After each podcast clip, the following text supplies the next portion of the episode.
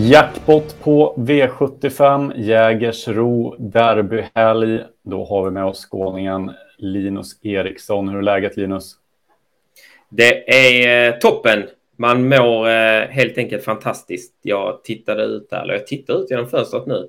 Ser inte ett moln på himlen. Strålande solsken och en derbyhelg som väntar. Dessutom då som du sa, jackpot på V75. Eh, då leker livet för Linus Eriksson. Ja, det kan jag tro. Du, toppen eh, får man väl ändå säga att tipsen här i 3S har varit på sisten också. Chasar ju Don Fanucci sett förra veckan och i onsdag så följde vi upp med bra tips också. Ja, men det får vi väl säga. Vi eh, bästa spiken, eller spiken, Viking Brodde, eh, tog sig till och med en, en eller två korta galopper, men var ändå helt överlägsen. Eh, sen hade vi ju skrälloppet där, där Onion Santoma fällde Parfait AF och Sen avslutade vi med en klockren chansning i Phoenix Photo så att eh, ja, vi hoppas att eh, toppformen håller i sig. Får vi verkligen hoppas. Vi ska säga det att eh, om du gillar 3S så kom ihåg att prenumerera på kanalen om du ser det här på Youtube. Du Linus Jägers Roman som du är, vad ska man tänka på när vi kommer till Jägersro?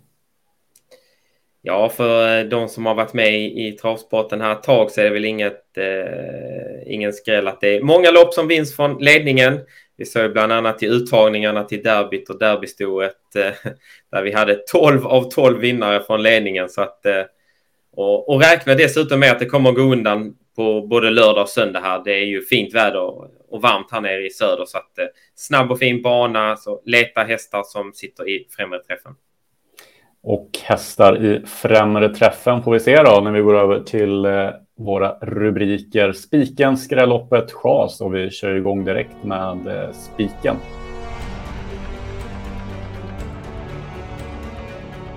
Spets eh, sa du att det var grejen på Jägersro, Linus. Är det spets som gäller för spiken den här veckan? Vi hoppas på det i alla fall. Vi kan väl börja med att säga att vi, vi kommer gå på åtta Önas Prins i V75 3. Det är ju ett lopp som spelarna eh, och vi tycker står mellan två hästar. Det är tre Almira Alas och åtta Önas Prins. Där vi väljer att ta ställning för åtta Önas Prins. Och eh, hur, hur eh, motiverar vi det då? Han har ju ett sämre läge än eh, tre Admiral Lars då, men eh, vi ser ett scenario där åtta Önas Prins ändå är före från start och får överta ledningen. Hästen är ju riktigt startsnabb. Vi såg ju att han hade spår 8 i Breeders Crown-försök i, i, i, höstas och eh, spetsade då eh, efter ett tag var riktigt snabb ut då. Att tre Lars kan öppna men ingen blixt från start och dessutom har han haft lite tendenser till att galoppera om man laddar. Och eh, kommer dessutom lite tveksamma rapporter här. Var ju struken i, inför Åby stora pris här. Eh, nu säger man visserligen från stallet att det var en säkerhetsåtgärd och så vidare, men han hade ändå lite förhöjda blodvärden. Och frågan är då egentligen hur aktiv Örjan kommer vara här. Och, ja, det känns som att Per Nordström är mer påställd. Han kommer skicka framåt. Vi läser då att Örnas Prins tidigt sitter i ledning och därifrån förlorar han inte. Klockrent ju. Spets och slut på åtta Örnas eh, Prince i V75 3.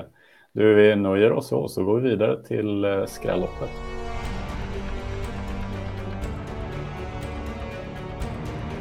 När det handlar om jackpot då vill man ju gärna åt de där riktigt stora pengarna. Så var tittar vi eh, miljonskrällen den här veckan Linus? Jag är ofta med i det här programmet och eh, det känns väl lite tröttsamt att säga att det är V754 som är ett eh, diamantstort försök utspritt över två volter. Eh, det känns som vi alltid landar i det. Men det, vi såg ju det senaste onsdags att det är där det, de har svårast att infria förväntningarna, favoriterna och den här veckan är inget undantag. Nej, nio Kung Fu Ladies är vi som favorit i nuläget när vi spelar in det här. Är det korrekt att hon ska vara favorit i loppet? Ja, där håller vi med spelarna. Stoet har ju stått för en eh, jättefin, eh, har en jättefin formkurva här nu. Kommer från tre bra, riktigt bra insatser. Senast var hon ju då trea i ett derbystoltagning från ryggledaren. Kunde inte följa med Rihanna VJ, men eh, det är ju en riktigt bra häst för kullen. Fick sig avslagen sista biten av Filippa BJ. Men eh, ja, hade med ett bättre läge och, och framförallt läge för ledning så hade, så hade det varit ett tänkbart singelstreck. Men nu är det lite krångligt här med spår 9. Eh, det kan hända lite vad som helst i, i volten och det kan få någon eh, galopperande häst framför sig. Så att, ah, favorit, det köper vi, men eh, absolut att man ska gardera för här finns det fynd att hämta. Vad har vi för fynd att hämta då? Ja, vi vill lyfta fram två hästar. Vi kan börja med sex Lazy Beach som eh, även hon kommer från derbystouttagning, dock i Norge. Eh, gjorde det väl fullt godkänt då. Eh, och det är väl en helt okej okay häst för klassen. Det är väl inget extra. Jag tror till exempel att hon är en eh, kanske lite sämre häst än Kung Fu Lady. Men å andra sidan så vägs det här upp med att hon har spår 6 eh, springspår innebär ju det. Magnus har ljusa upp i sulkin. Vi läser tidig ledning på, eh, på henne och vi var ju inne på det i början av programmet. Spec väldigt effektivt på Jägersro. Någon mer än sex Lazy Beach som vi ska passa upp för? Vi fortsätter på temat derbystouttagningar. 11 Valerain, eller hur man nu talar det, eh, var ju också ute i derbystouttagningar. Satt då fast med krafter kvar bakom Glamorous Rain i andra utvändigt. Så riktigt fin ut då och frågan är inte om hon hade varit i final om eh, luckan hade kommit. Eh, nu får vi henne till 3 mot eh, då, sämre hästar än vad hon ställdes mot senast. Löser Erik Adielsson eh, det här och hittar rätt med positionerna då eh, tycker vi det är helt galet att hon är sträckad på endast 3 mm, En häst som vi har jagat lite där, kanske nu vi får eh, betalt på när 3% hade ju smakat eh, fågel det också. Precis. Härligt Linus, vi garderar upp V754 och så glömmer vi inte bort 6 Lazy Beach eller 11 Valerain. Du, nu ska vi chasa lite.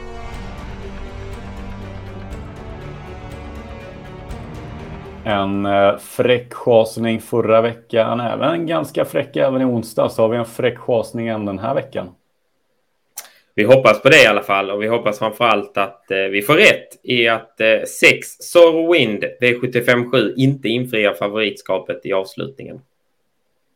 Vad eh, vi brukar vara inne på det här när vi chasar att det ofta är eh, procenten som vi är eh, tveksamma till. Är fallet så här också eller är det att han är, inte ska vara favorit helt enkelt?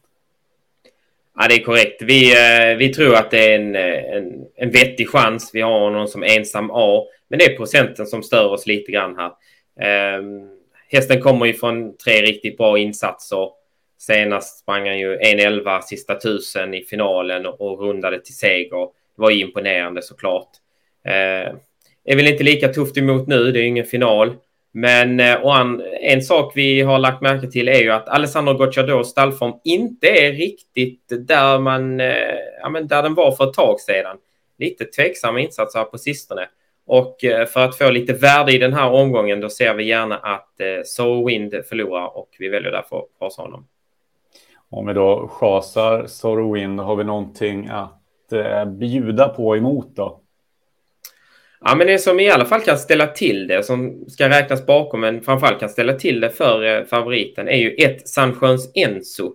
Som, eh, ja, han var väl inget extra i Monteloppet senast, det ska sägas, men funkade inte riktigt då. Det är riktigt bra rapporter nu från stallet som tycker han tränar fruktansvärt fint för dagen. Eh, ojämn häst, han kan ju blixtra till eh, och vi såg ju eh, vid segern, finalsegern i, på, på Färjestad eh, förra sommaren att ja, men när han är på topp och framförallt när han kommer till ledningen, då, kan han, eh, då är han riktigt bra för klassen. Slog bland annat Born Unicorn då, om, eh, för den som minns den starten.